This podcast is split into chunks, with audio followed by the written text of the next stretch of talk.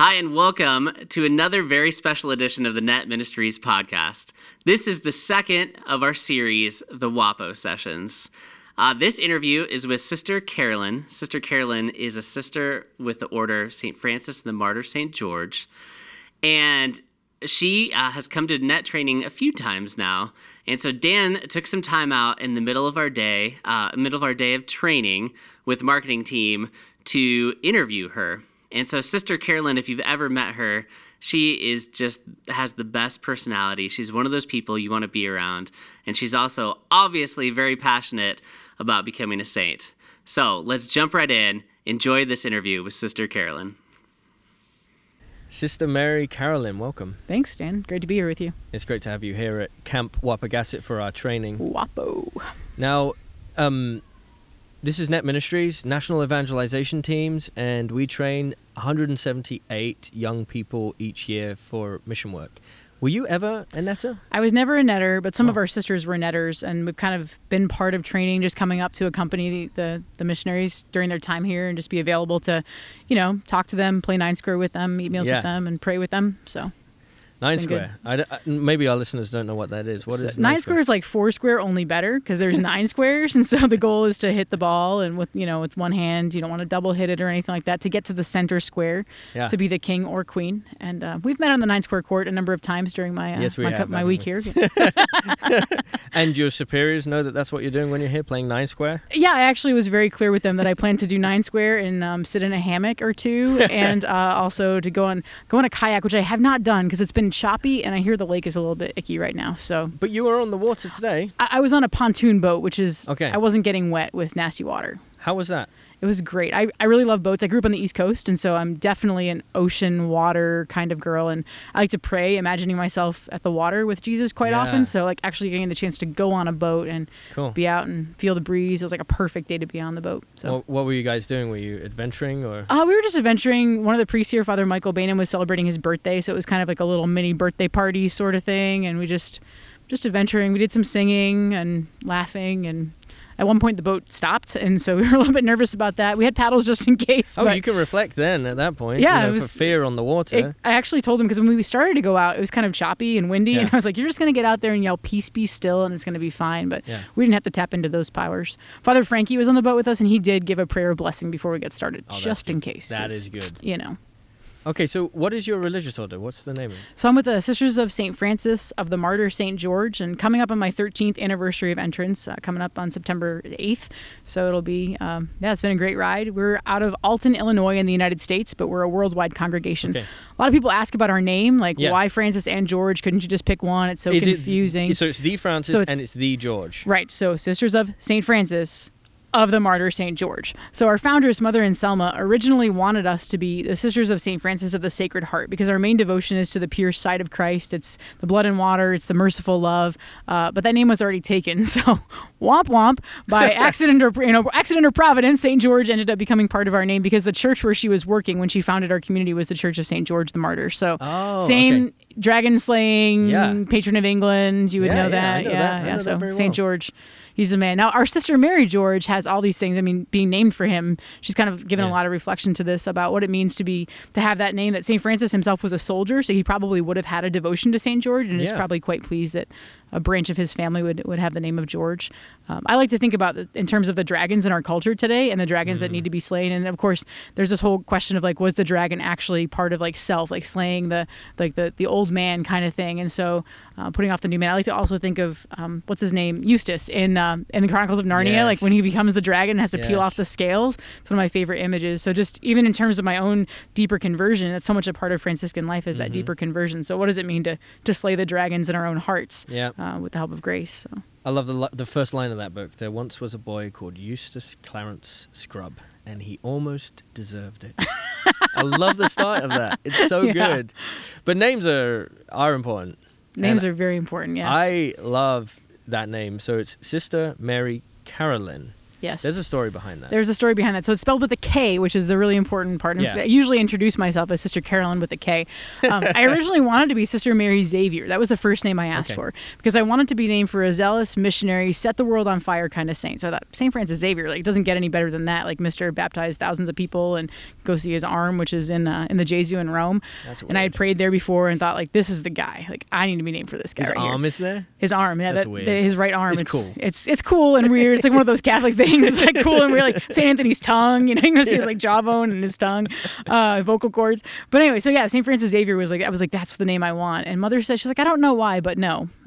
Okay, your yeah. mother, so you, you win. Yeah, uh, and yeah. she's like, well, what are some other names you like? I was like, or is another some other saints do you like? And I like Saint Augustine. And she goes, oh, how about how about Sister Augustina? And I, with all due respect to people out there named Augustina, I just couldn't quite look at myself in the mirror and see yeah. myself as an Augustine, or like yeah. hear my family calling me that. I was like, no, it's not going to happen. I can't can't do it. So then I was kind of back to back to square one. I didn't really have much. And uh, my postulant director said, well, what names do you like? Like, if you would would have a daughter, what would you name her? And I just loved the name Caroline, um, most of all because I think of the song and because I'm a Red Sox fan, and like eighth inning at Fenway Park, they always sing Sweet Caroline. So I thought that'd be kind of cool, because I joke around that I lost a bet with God in two thousand four, and that's why I entered the convent in two thousand five. So partially true. I did say, like, Lord, I'm a mess, and like, you got to show me you can take something that's a mess and make good out of it. Like, the yeah. Red Sox won the World Series, and then they did for the first time since nineteen eighteen. God wanted me that bad. That's why they won. So wow. You're welcome, Red Sox. Um, so I thought that'd be kind of cool to be named Sister Caroline. And but Mother said, well, Caroline's a Southern Belle name, and you're not a Southern Belle, so how about Karolyn? And I was like, whoa. I'm thinking to myself, Karolyn, like all the Karolyns that I knew were kind of older, mm. a little bit more serious. And I don't know if that's going to fit. Mm-hmm. But as I prayed about it, um, then I thought, well, I don't really know, like, Saint Charles Borromeo. Why would I want to be Karolyn or Caroline? Yeah. But it was the anniversary of John Paul the Second's death. It was April second, two thousand six, oh. the first anniversary.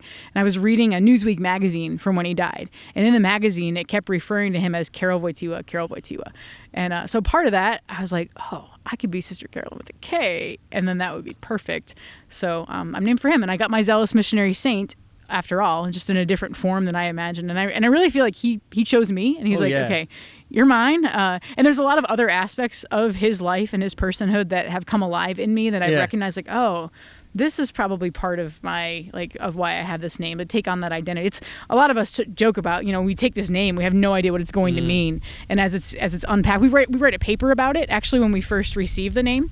And then, so I wrote this paper back in two thousand six, and, um, as I've go back, gone back to read it, there's so many aspects of it that have definitely come to fruition in my own heart, but there's some other aspects that have really, I didn't recognize at the time, but in my own growth and continual conversion, it's it's very evident that, especially his personhood and his understanding of what it means to be a human person, what it yeah. means to love, what it means to be in relationship, a lot of his stuff from Theology of the Body, a lot of his writings, well, not technically his writings, but from Gaudium et Spes in uh, Second Vatican Council, man finding himself in the true gift of self, or Christ fully revealing man to himself. All of that stuff has really um, kind of come alive in, in my own heart and my life as I've lived into this identity. That is awesome. Names are so important, though. They really are. Absolutely. Um, you, you know, even the, the the beginning of that book by Lewis, there once was a boy called Eustace Clarence Scrub, and he almost deserved it. Like, that really speaks into, like, almost his identity. Sure. Immediately when you read that first line, you can kind of get a hint into what kind of character he's going to be. My own name, for example, Daniel. You know, it's God is my judge. And I've reflected on that in the past ten, twelve years. And it's been something that has pushed me on and made me realize, no, the Lord is calling me personally um, to something. Mm. And he is the one that is judging that. And I'm going to be judged by him at the end of my days. And that's something I carry with me wherever I go. Um, reflecting on the meaning of my name, like how it's tied to my identity. So it's really right. cool to hear you yeah. say that for yourself. And that, and that God is the one who calls us by name, even from yeah. the very beginning. And that I, I think of, of scripture when someone has a name, but then God changes it. And that's yeah. that's why as religious, we we choose this whole new identity. We take on this whole new identity in Christ mm. um, to say, like, this is, okay, this is who I was, but in entering into this way of life, this is who God is calling me to be. And this is who he's giving me the grace to become. Wow.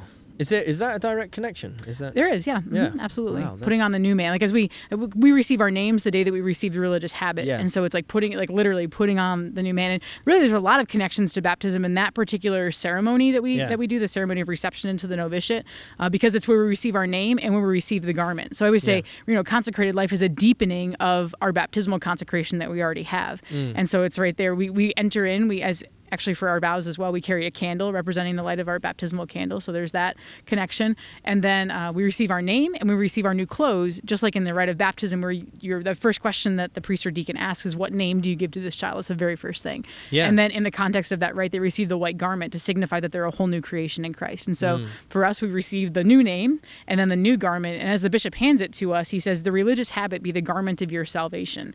Wow. And so it's it's taking that to the next level as well. That's amazing. Beautiful. So um, I heard you were having a conversation about identity um, with one of uh, our mutual friends. I was, yeah. And um, you have a lot to say on it, and you briefly like shared some of that with me, so sure. I, I'd love to talk about that right now. Yeah. Identity is so important, and I, I'm the vocation director for our community, and I think more than anything else, uh, like I'm not about recruiting, but I, my deepest desire is to walk with people to discover their identity in Christ, because mm. only when they grow in relationship with Him and discover their identity can they live the mission that they've been created for. Wow. And so we've got to start somewhere. um, and so the identities of the heart are really key, and I, and I taught this when I taught high school as well, and the kids really, they got into it, they got it, and I could see I could see them growing into it. So for women, uh, we are first and foremost, we are daughters. For men, you're first and foremost sons. And so what does it mean to be a daughter or a son? It means that we learn that we are delighted in. It means we learn we are good. It means that we learn we're worthy of love. Or those are the things that should happen within that identity. Sure. It's a completely receptive identity. There's nothing we do to earn or to put on that um, that title of daughter or son. It's simply, it's given to us. Yeah. And uh, and that it's just complete and utter grace. So to have open hands and to, to just be delighted in. And to have that freedom of what it means to be a son. Son and daughter. I don't have to do anything for myself. I, I know that I have someone that I can rely on who is there to care for me and wants to care for me. Um, and then the second identity that we would grow into, and this is even on a natural level, um, brother or sister. I don't know. If, do you have siblings? Yeah, you I have, have two brothers. I, two I know one brothers. of your brothers. Yeah. Yeah, yeah. So I'm also I'm the oldest of three as well. Oh, cool. Uh, and so Respect. my sister and brother are twins.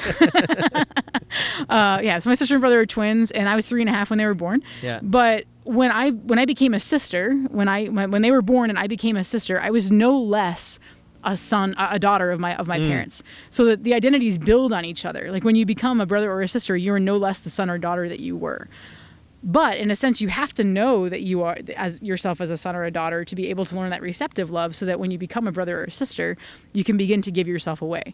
Because when you become a brother or a sister, you realize, oh, I'm good, I'm worthy of love, but I'm not the center of the universe. And there, there's this other that I need to be concerned about. There's this other who's also good and worthy of love.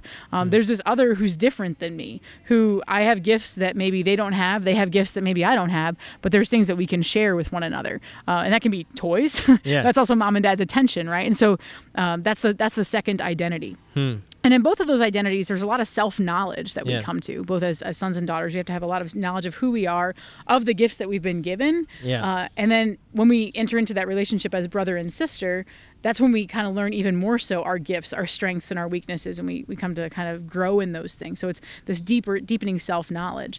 And also in that knowledge, uh, that, that level of being brother and sister, we learn um, to kind of control ourselves. We learn not to throw hissy fits, right? That's, a, yeah. that's part of the formation of a child is like, okay, if you don't always get what you want, then this is not the end of the universe, but you learn how to how to deal with that and how to grow through that and grapple with that. Yeah. Um, and both, so that identity is more of a giving identity. Becoming a brother or a sister is less of all about me, and it's more all about you. And so once we've learned how to receive as son or daughter, then we learn yeah. how to give as brother and sister. And that prepares us for this next identity, which is the spousal identity, that of being a bride or a husband. Yeah. And regardless of the state in life to which one is called, uh, whether it's priesthood, religious life, married life, every single one of us is called to be a bride or a groom, like, period. Mm. Uh, this is the very nature of what it means to be Uh, a member of the church, right? Like yeah. we are, as members of the bride of Christ, we re- we represent that in our spousal love for one another. And so in the, in my case, it's that spousal love with Christ through through vows, through mm-hmm. vowing myself to him in the consecrated religious life. And the, the cool thing about the spousal identity is there's this mutuality of giving and receiving. And so it's what you learn as a daughter or, or, or a son, and what you learn as a brother or a sister prepares you to be the husband or wife that you're going to be. Uh, now, for many of us, we've got some wounds that come along with being a daughter or son. We've got some wounds that come along with being a brother or sister. And then we try to give ourselves as husbands and wives, and it can be really, really messy. Hmm. Um, and so I, I find that there, there's always a continual healing that's happening. Uh, but I think when it comes to vocational discernment, people can get really wrapped up and decide, like, well, how, what's this going to look like? How am I going to live out this spousal identity?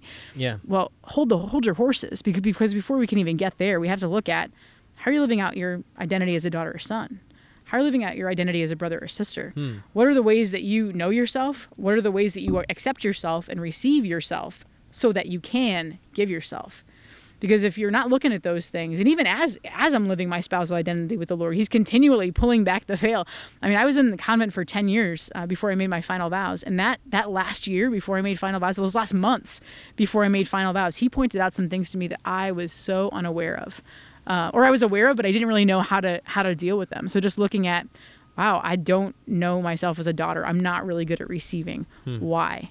Okay, Jesus, this is why. This is what. Uh, this is part of my story. This is how I was raised. These are the these are the lies I began to believe about myself as a little girl. And so because of that, I'm not able to know myself as a daughter. And so even though I'm I'm pretty good at being a sister to other people, and I'm pretty good about about being a spiritual mom. We'll get to that next uh, that next identity yeah, in a second. Yeah. But like I'm pretty good at the at the sister and the mother. Those are both the giving identities. Yeah. And the daughter and the bride, I kind of was riding the strug bus mm. when it came to receiving the Lord's love. Yeah. And so um, in the course of, of a, the few months of my preparation for final vows, I was like, all right, Lord, before I can give myself to you forever, before I walk down the aisle and say forever and you put a ring on it, like, we got to talk about these things. We got to look at these things. Wow. So yeah, that's that's that's incredible. All of those. The, so let me see if I get this, this right. So daughter and son, mm-hmm. that's the first one. Brother and sister, mm-hmm. and then spouse. Mm-hmm. Um, so these identities, one of... Um, as a child, like as a son or a daughter, you're receiving. The brother and sister, you're kind of mutual, well, you're giving, and then as a spouse, there's mutual give, there's mm-hmm. giving and receiving. Um, but when you kind of hit the spouse stage, wherever you are in life, like um, depending on how well, like firmly grounded you're in your identities as brother, sister, or son and daughter, will depend on how well you can love as a spouse? Is that, is, did I get that? I, I, I think okay. that. I mean, that's wow. definitely been my experience as a religious sister even. Like, my ability to love as a spouse has been marked by my inability to receive as a daughter. Wow. Uh, and so as the Lord has been looking at, like, showing me those things and healing those things, like, my spousal love with the Lord has become much more rich, mm. much more full, and I'm able to give more of myself because I can receive more deeply. So if you find that you're str- you're on the struggle bus, as you said, in, uh, you know, the, the sort of spousal kind of dimension of your identity, um you kind of pray and discern through, you know, your your you as a sister in the past and you as a daughter, and then if you find that there's something lacking in that, either um giving or receiving, you kind of stick with that and pray with it, or how, yeah, how, for how, sure. how do you go about that? Um, it's very much a discernment, and yeah. it's very much a conversation with the Lord. I don't know if, you, if you're familiar with praying like a pirate: acknowledge, relate, receive, respond, R. Get it? Like, pray like a pirate. So anyway, uh, wait, wait, wait, wait. All I heard was R. So, so, acknowledge, yeah. relate, receive, respond, R. Pray like a pirate. Okay. Uh, so just acknowledging, like, Lord, I know that I'm not good at receiving. Yeah. Like, just straight up acknowledging. And telling him why, telling him the things that have, the lies maybe, like, this is yeah. the lie that I believe about receiving. This is, you know, I feel like I have to do this. I feel like I have to be in control. And just kind of relating all of that, almost like just like vomiting out, like word vomit in prayer, you know? Yeah. Um, but then that next step is so important, to receive, like to allow the Lord to speak to me. Okay, this is why, this is what I see when I see that. And the Examen prayer of Saint Ignatius is so important. Mm. Like, and I, I always relate it to like watching film for sports. Like, why do you watch film? To see like where you've messed up, and also to see where your strengths are. Yeah, yeah, so yeah. that as you go to the next game, you know yeah. how to play, how to navigate the game. And yeah, so yeah. Um, like really praying like that and allowing him, okay, this is what I see when I watch the film. This is what I see. Let me tell you the truth about what happened here. Let me relate. Let me reveal to you what was actually at play. Yeah. Uh, so that you are able to better like see my face in it. And as you see my face in the midst of your woundedness, that's where the healing is going to come. And mm. places that are wounded are always, when they're healed, they become places of mission. And so it's oh. very much uh, kind of Wait, part of the journey. Say that again. When a wound is healed, it becomes a place of mission. Hmm. Say more about that. Oh, gosh. uh, how many people listen to this? No, I'm just kidding. um, I think so. So a wound, right? It's a, it's a place of messiness. It's a place of pain. Yeah. But when we allow Jesus to, to meet us in those spaces, and he gets in there with his holy peroxide, and he cleans all of it out, and it bubbles up. Holy peroxide. Like I, I don't it. know. I like you know. um, well, you know, like when we allow him to, to do that, and we allow him to draw close close to that place, then yeah. that's a place of intimacy. Yeah. And whenever there's a place of intimacy with the Lord, that's a place of mission. That's definitely a place we want to go out. Uh, is from from our intimacy with him, right? So. To, to just let that become a place. Like those of us who have experienced different parts of our lives can relate better to, to other people out on the mission field. I know with the N E T missionaries, yeah. I think just today it was said, whatever parts of your story are messy, like God yeah. wants even that. Yeah. Like he doesn't call you despite of, but because yeah, of. Like yeah, he wants yeah. every single piece of us. Uh, because when we let him into that, and when his light shines through the messiness, that actually reveals his glory in this refla- refla- uh, refracted light that brings this like glorious splendor. Yeah.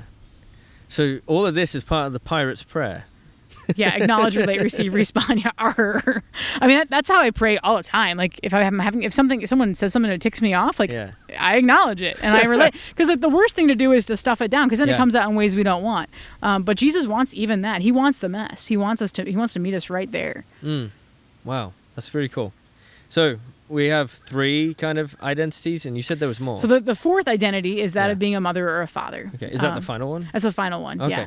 And so that's that identity is primarily a giving identity, right? Um, because any parent who relies on their child to give them their identity is that's kind of that's a disorder. There's some dysfunction there, mm. and so the the goal of the parent is not like, oh, I'm going to have this kid so that it can love me back. He or she can love me back, right? The goal is I I love my spouse so much that I want to give myself so that new life comes about, and then to nurture the next next generation into knowing what it means to be beloved sons and daughters, okay. and to nurture the next generation into learning how to be brothers and sisters. Uh, and anytime that we start that, that a mother or father starts to grasp that and try to have a child for their own purposes, then that there's selfishness there, and that's where disorder and dysfunction enter in, where the son and daughter don't, or son or daughter don't learn their identity properly, and mm-hmm. there can be some skewed vision there. Um, so I've I've experienced my identity as a mother primarily in the spirit, well, only in the spiritual realm, right? Yeah. Um, and that was actually part of my own vocation story, was recognizing that my heart was made to love as a spiritual mother. Mm. That like a, a family life would have been too small for my mm. heart, for just the way that it was created. It, it wouldn't it wouldn't have satisfied me to the degree that being a spiritual mother and not. Like not feeling limited, but just being able to love like recklessly. Um, mm. I was a high school teacher for seven years. And so that was a beautiful, like kind of arena to love as a spiritual mother, to, to accompany my students. As, as a sister? As a sister. Okay. Yeah, yeah. As a sister. How long have you been a sister? Uh, thirteen years. Okay. So three years of formation. And then I spent a year doing parish work as a youth minister and director of religious ed. Yeah. And then I spent seven years teaching high school, and I'm in my starting my third year of being vocation director. That's awesome. But even this, like total spiritual motherhood, I just get to like accompany people in the midst of their stories, in the midst of their discernment. I get to help them wrestle. I get to help them. I get to be the mirror, where I hold up a mirror to them and say, where are you in these identities of your heart? Like, do you know how to be a daughter? How do you need to grow in these things so that you can know yourself and possess yourself so that you can give yourself? That is really cool. So it's all the things I love about teaching high school without all the things I hated about teaching high school, like lesson plans and grading, because those are for the birds. But I mean, I did them in obedience and yeah, in yeah, the yeah, diligence yeah. of my apostolate. Yeah. But uh, but I really love just uh, just walking with people, being able to come to things like N E T. I do a lot of things with Life Teen as well. I do nice. some things with Focus, like just to Great. meet young people where they are, uh, because they're they want to do God's will. There's yeah. a there's a deep desire for people to do God's will, but there's a poverty of discernment, yeah. uh, a poverty of knowing how to do, like even what it means or how to do it, and a fear. I think there's a legitimate fear of discernment, because like, what if God asked me to do something that I don't want to do? Well, it's it's a possibility. Yeah. But um, knowing like to to follow Christ unconditionally does not mean priesthood and religious life for everyone. But I think right. in in some Catholic circles, there's kind of some um, that that's that's a big fear for people. Yeah. Absolutely. Like if I give God everything, is he going to make me join the convent? Yeah. So in your discernment of your identity, at some point prior to being a sister, you you your, your heart kind of resonated with, I am made to be a spiritual mother. Mm-hmm. Um, there's got to be a story behind your vocation. Yeah, sure. Um, so I went to Franciscan University for my undergraduate degree. Yeah. I'm from Rhode Island. I think I said that earlier, talking yeah. about the water. Uh, from Rhode Island, went to Franciscan University. My parents were not like... super excited about me going a that far away to this, like, what are you going to do with a degree in theology kind of kind of thing. But I just knew from the moment I set foot on that campus that that's where I was supposed to be. It was like something that was there touched something that was inside of my heart, and this little explosion happened, and I was like, this is this is it. Like, this is home. hmm. This is where I belong. And so regardless of what everyone else thought, I was like, this is what I'm doing kind of thing. So I went I studied theology uh, with a concentration in religious education. And I was getting ready to graduate, dated a couple guys while I was there. Um, the two groups of people that I met at Franciscan that really changed my life were cute Catholic boys and sisters that were under the age of sixty and weren't angry. So I was like, all right, so now what? One or the other. Yeah, shoot, you know.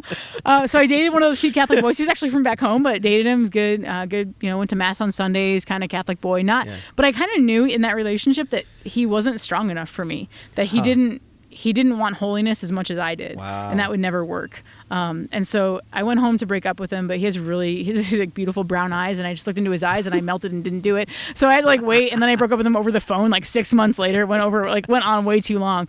But part of that too, is I got to this point where it was March and I was getting ready to graduate in a couple months. Hmm. And I recognized that all the decisions that I was making, or all the things that were in my mind as possible decisions for my future, were based on him. They weren't based on my desires, and they weren't based on God's plan for me at all. It Whoa. was like, okay, what, like, what am I going to do to make him happy? Or like, I need to get a job back there because that's where he is. And I thought, wait, this is super dysfunctional and disordered. I've got to, I've got to cut this off. Um, so that was not that hard of a decision. I knew that I had to do it. So I called him up and we did it. Um, He's still not married. He's probably like, I was probably the one that got away, but whatever.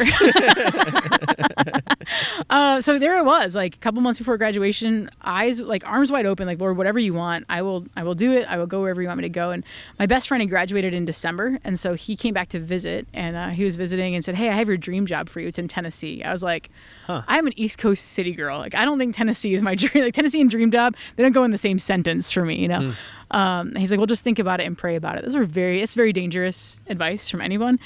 He gives me the phone number for this priest. Um, and so I, I thought about it. I prayed about it. I was like, well, I thought I'll just, I'll just call and get the information. Like, what's the worst that could happen? You know, so I call this priest, and literally as he's talking to me and telling me this vision that he has for his parish, I was like dancing around my dorm room because the joy, like the joy that was filling my heart was just completely the sense of th- what he's saying is resonating with what's happening in my heart. And this is where I need to be. So two weeks after graduation, he flew me down for an interview, and within an hour of being there, offered me the job. But he said, I want you to spend the rest of the weekend here to make sure you can handle living in a place like this. Mm. Kind of, you know, it's just very different from what you're used to. That same weekend, uh, said friend who mentioned the job to me came to visit, like came up, he was he lived like two hours away, and basically said, um, I he was applying to the seminary at the time. He said, I changed my mind. I, I can't go, I can't go on with this. And I was like, good, because the glory of God is man fully alive. And if you're not fully alive, don't mm. do it. So he goes, well, I've been thinking a lot about that, because I had said that to him at graduation. And he goes, and I, all the times that I, in my life that I've been the most fully alive have been times I've shared with you. And I concurred. I mean, we've had, a, we've had a lot of good times together. We've been best friends for four years of college. Uh, he was everything I could possibly imagine, and the perfect husband and father. Mm. We'd studied abroad together, and we just had a lot of a lot of history. Yeah. And uh, so I was like, all right. So he's like, I just feel like maybe God's inviting us to to maybe discern what our what our what this friendship is all about, and like possibly the possibility that we might be called to marriage. And I was like, yep. this is like the, it was like the best weekend ever. I got my dream job and my dream boyfriend all at once. Um, but sometimes if people ask me my vocation story, I'm like, yeah, it was a series of God shutting doors, like opening doors and shutting doors. Yeah. So he opens this door for the job, opens this door to this like wonderful young man that I started to date, moved to Tennessee, began my life down there. And three months in, we broke up. Wow.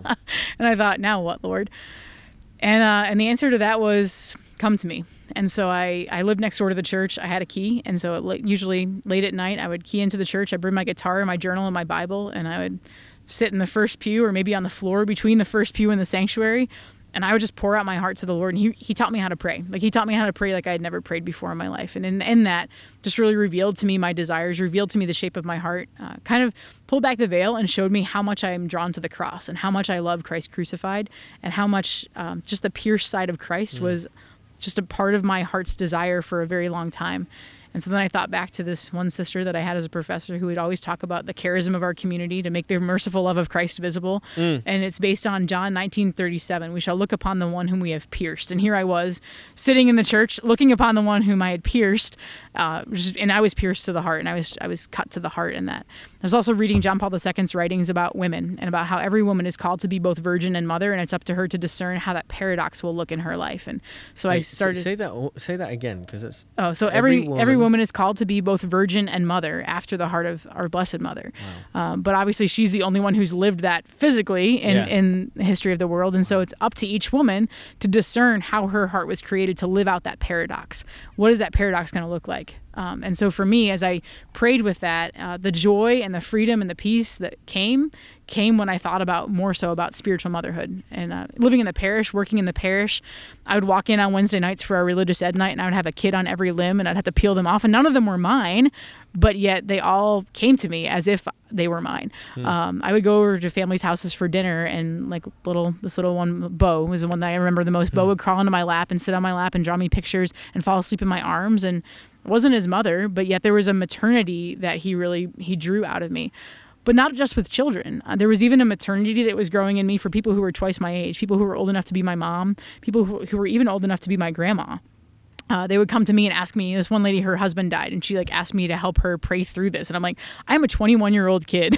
Yeah. I, I don't know the first thing about what it's like to lose a husband after being married for over fifty years. Yeah. But yet in that, there was this maternity that was growing in me uh, and kind of this expansion of the heart that was happening for me to be able to recognize, okay, God is doing something. And so um, I contacted our community, the Sisters of Saint Francis of the Martyr Saint George, just because I knew them at Franciscan. And I knew that if I was called to religious life, I was called to be Franciscan. I'm okay. way too Franciscan to be Dominican. It just would never happen. I have a biological, my sister is a Dominican sister. So oh, wow. It's just kind of funny. Uh, it's like Army, Navy sort of. But um, so yeah, just, just a Franciscan heart. I love Francis and his love for the incarnation and the way that he kind of reveals the incarnation to the world, his love specifically of the crib, the cross, and the Eucharist. Yeah. And for for our community, kind of the, the high point of that is the cross, uh, that that sense of looking upon the one whom we have pierced. And so I was like, all right, if I'm called to be a religious, I'm called to be a Franciscan. I want to be in a Franciscan community that's faithful to the church. So that knocks down about seventy percent of them. And then it was like, okay, the C F Rs are beautiful and I love them, but I don't think I could sleep on a floor for the rest of my life. So that's probably not happening. And um, and just the apostolate of our sisters of kind of just making the merciful love of Christ visible in whatever way is is needed uh, was really attractive to me, and specifically the education arm. So visited the sisters uh, Labor Day weekend of two thousand four. And um, by like I walked through the door, and it was like something that was there, touched something that was inside of me, and that little explosion happened, and I thought, I've been here before. Mm. I've been here before at Franciscan. I was here before when I was interviewing for this job in Tennessee. I have to trust that God is using that pattern. And this is a big important part of discernment too, to look for the patterns. How has God led you at different points in your life? This was a very clear pattern for me. So um, I spoke to the superior at the time and asked her if I could enter. I said, you know, your your charism really draws me, but also um, I have a de- degree in theology and religious education. You all teach. I think it would be a good fit. Yeah. And she looked at me and said, well, you have to come even if it means you never teach again, because it's not what you do, it's who you are. Wow. So if God's calling you, he's calling you primarily to be a sister of Saint Francis of the Martyr Saint George.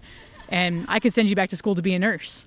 And I said, well, yeah, I mean, but I'm bad at chemistry and I don't do blood, so I don't think that would work out very well. And she goes, yeah, it's not what you do, it's who you are. And yeah. So until you can surrender that love for teaching, I, I can't accept you. And so I walked away that weekend like the rich young man. Yeah. Uh, because I, I knew there was something there that drew my heart. There was something there that set my heart on fire, that made me come alive. But I wasn't sure if I could give up my love for teaching, and specifically my teaching the faith, like handing on uh, just the beauty and the and the glory of what it means to follow Jesus, and that just discipleship and walking with people. I thought, I don't know if I can give that up. It's so that is a part of who I am in so many ways. So I prayed a lot in those uh, those couple months. My prayer was like, Lord, if this is what you really want, like you have to take away my love for teaching, and you have to help me to trust you that I could pass chemistry if this is actually what it would come down to. Mm. And over the course of those two months, he really detached my heart, uh, really definitely answered that prayer as I grew deeper with him and kind of grappled with him and wrestled with him in that. Yeah. Um, this is where I was praying like a pirate before I even knew what it was, you know? um, And and over the course of those months, he really got me to the point where I could go back. And I went back at the at the end of November, just before Thanksgiving, and I looked at Mother in the eye and was able to say to her with all freedom and honesty, I will come even if I never teach again, even if you send me back to school to be a nurse. Mm. So, but I think that was my Abraham moment, because I've always been in some form of education. So yeah. I, even my, as a postulant, I got to teach religion at the grade school in town, kindergarten and first graders. They're now in college, but uh, it was great to be able to be in the classroom with them. And then, of course, working in the parish, teaching in high school. And even as a vocation director, although I don't have a classroom that I go to every day, I get to do a lot of teaching, whether it's in a one-on-one conversation where I'm discipling someone or helping them grow in prayer or helping them grapple with a particular aspect of their discernment, or if I get to go into a grade school and, um, and teach them a little something about vocation. vocations or what it means to be a sister. I do a lot of work with the Diocesan Vocation Director in Springfield, Illinois. He's a good friend of mine. So yeah. We developed this like talk show called Fully Alive Live, and nice. We go in and we, we're just kind of goofy, and we do some skits and uh, little things and some demonstrations about discernment, and yeah, it's That's a good time. Awesome.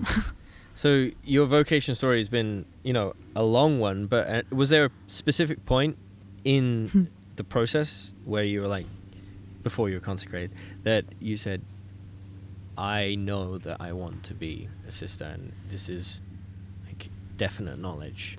Or was it more just a growing into it? Yeah, I think it's a growing into it. Yeah. Uh, I think a lot of people want the definite knowledge yeah. before they even go, and yeah, I and I'm not sure that that's that's worth even trying yeah. to do, um, because there's this idea of um, kind of like a moral certitude that even if I don't know all the pieces, yeah. I know enough of the pieces to walk to. One of the so one of the um, like analogies that my friend Father Alfred and I use is a puzzle, right? So when you're putting together a puzzle, you don't have to put all the pieces in before you can tell what the image is going to be. Yeah. Right. And so part of it is like taking the next right step. And that's the most important thing with the, with discernment is I'm always taking the next right step. So the next right step was for me to visit the sisters and then recognize, okay, I think this is where it is. So it was asking for an application. And then, oh, no, Mother's wants me to give up my love for teaching. So it was wrestling with that. That was yeah. my next right step. And then I could go back and ask for an application. But then, I mean, I asked for my application in November and didn't come till the following September. And uh, the yeah. enemy had a lot of fun in those nine months because oh, there's a lot of time to, to kind of wrestle and like, well, maybe... Maybe I should have dated more, or maybe that relationship was yeah. going to go somewhere. And, you know, so um, kind of second guessing, but just trying yeah. to keep my eyes on Christ crucified. And so if you keep your eyes on the Lord and take the next right step, Amen. You will gradually find yourself walking your way into your vocation. This might, I, I don't know if this is a, a positive thing or a negative thing, but for me, in, leading up to my marriage, maybe the last month or two, there was just a darkness. There was just a, I, I just don't know. Like... Hmm. Um, you know, I had I had the classic, like, maybe I am called to be a priest. Maybe I didn't discern properly. Maybe um, I fooled myself somehow.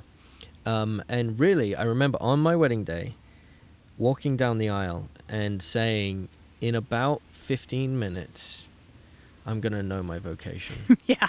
I, I totally get you. I When I walked down the aisle on August fourteenth, twenty fifteen to make my final vows, I walked down that aisle like so free and so light yeah. and just so sure that that was exactly what needed to be happening in yeah. that moment and that I was made for this. Yeah. Like that's just... Um, there's this quote, I think, Rainer Maria Rilke, he's a German poet and theologian, but it's this whole thing like, live the questions, and as you live the questions, mm. you will gradually find yourself living your way into the answer. Yeah. That it's not a matter of trying to figure something out. Like, it's not this great mystery you're going to figure out, yeah, yeah, but yeah. you live the mystery, and as you choose to live the mystery, mm. things just happen. Yeah, yeah, yeah. Yeah, that's crazy. Yeah, no, it's, it's, it, it's really good. The truth that you've spoken so far to me, like, I really want to, like, actually go away and reflect on the whole... different identities, um, but like a practical application of them for your everyday person, whether in any vocation. Um, sure. What, what would what would you? What's your advice for that? So first and foremost, receptivity, like yeah. going before the Lord every day in prayer and allowing him to remind you who you are. Yeah. Like really receiving that so that you can then go out and be a good brother or sister. And that yeah. doesn't mean it's going to be perfect. And that's why we have the sacrament yeah. of reconciliation, because most of our sin comes in the context of our relationships with each other. Yeah. Um, and so just recognizing what are the ways that I can give myself. Yes. And that's something that I really... Like I, I hammer home with some of these missionaries, like, okay, how are you giving yourself yeah. today? Um, I was praying with someone the other day who was just saying like how much he wants to be married. And I was like, that's that's great. But like, how are you living now for your sisters in Christ? Like, how are you dying today for your sisters in Christ? Like, yes. maybe it's loading the van. Maybe it's carrying someone's stuff for them, yes. um, holding the door. Like, it's something so simple, but Gosh. like learning how to give, even sometimes if that gift is not received well. Mm. Um, and maybe in those moments to choose to give all the more. I mean... Mm. Jesus, the gift of self that Jesus offers us on the cross is not always received well. And the greatest pain in the world is unanswered love. Yeah. But he shows us what that looks like, and he shows us how to live in that and yeah. live through it um, and rise from that, actually, even to rise from that rejected love. Let me let me recap, because I, I... So we have son and daughter receiving. Yep. Brother and sister giving. Um, spouse giving and receiving. Yes. Um, mother or father um, giving but... in a nurturing kind of way? Correct. It's it's a giving, but it's also this, this educative. You yeah, know, yeah, the word yeah. education is to draw out of. And okay. so there is, there is like to educate is to nurture and also to, to draw out of the child all at the same time. There's this beautiful painting by Jean-Francois Millier, and it's, yeah. a, it's, a, fa- it's a mother behind her child, like holding the hands of the child, learning to walk. And the father is probably about four feet out, down at the child's level with his arms open. Mm. Um, the child needs both. Yeah. The child needs the one standing behind and anchoring, so that she can put one foot in front of the other and go towards the one who is creating that path. And the, the love between the mother and the father is what creates the path for mm. the child to set out, mm. uh, to know that she is given, to know that she is given for this adventure of setting out, yeah. but that she's always received. Wow, wow. Yeah, I, f- I, I feel like something resonating w- with me right now is just like the concept of uh, reception, you know, like, um, I, I feel there's times when I, I'll struggle with that. Then there's times when I get selfish and struggle with sure. the giving. Um, so, so with that, you'd recommend that I pray like a pirate. Yeah. Acknowledge it. Um, relate. Relate it. Receive. Receive it. And then respond. And then respond. Right. So wait, okay, so acknowledge, I get that. I get the, what's the relate part? Relate is like relating, so you're just saying like, okay, this is how I'm feeling right now. Yeah. The relating is like you would you would share with someone in exact words and exact detail what it is. Share so with someone? With Jesus. Okay. Like, so okay. in the same way that you would go to someone and like yeah. want to vent about something, it's like learning how to do that with the Lord in okay. a very, like very frank prayer life. Like it's, yeah. I think sometimes we approach prayers as like, it has to be cleaned up, it has to be perfect, it has sure, to sound sure. a certain way, but it really has to be real. Yeah. And so that relating has to be real relating, where we are giving everything to Him in very frank terms, yeah. um, and not holding back. And then receive, so receiving... What does He have to say about what, that? What does How does He want to enter into that? How does He want to redirect yeah. that? How does He want to um, put on your, your God glasses? How does He want to give you the gifts of the Holy Spirit, like the gift of wisdom or the gift of understanding yeah. to see where He is or what He's doing in the midst of that? Because He's always doing something. Yeah. So what is that? Yeah. Let Him show you um, as He responds yeah. to your relating. Yeah. And then your last your last piece is to respond. So yeah.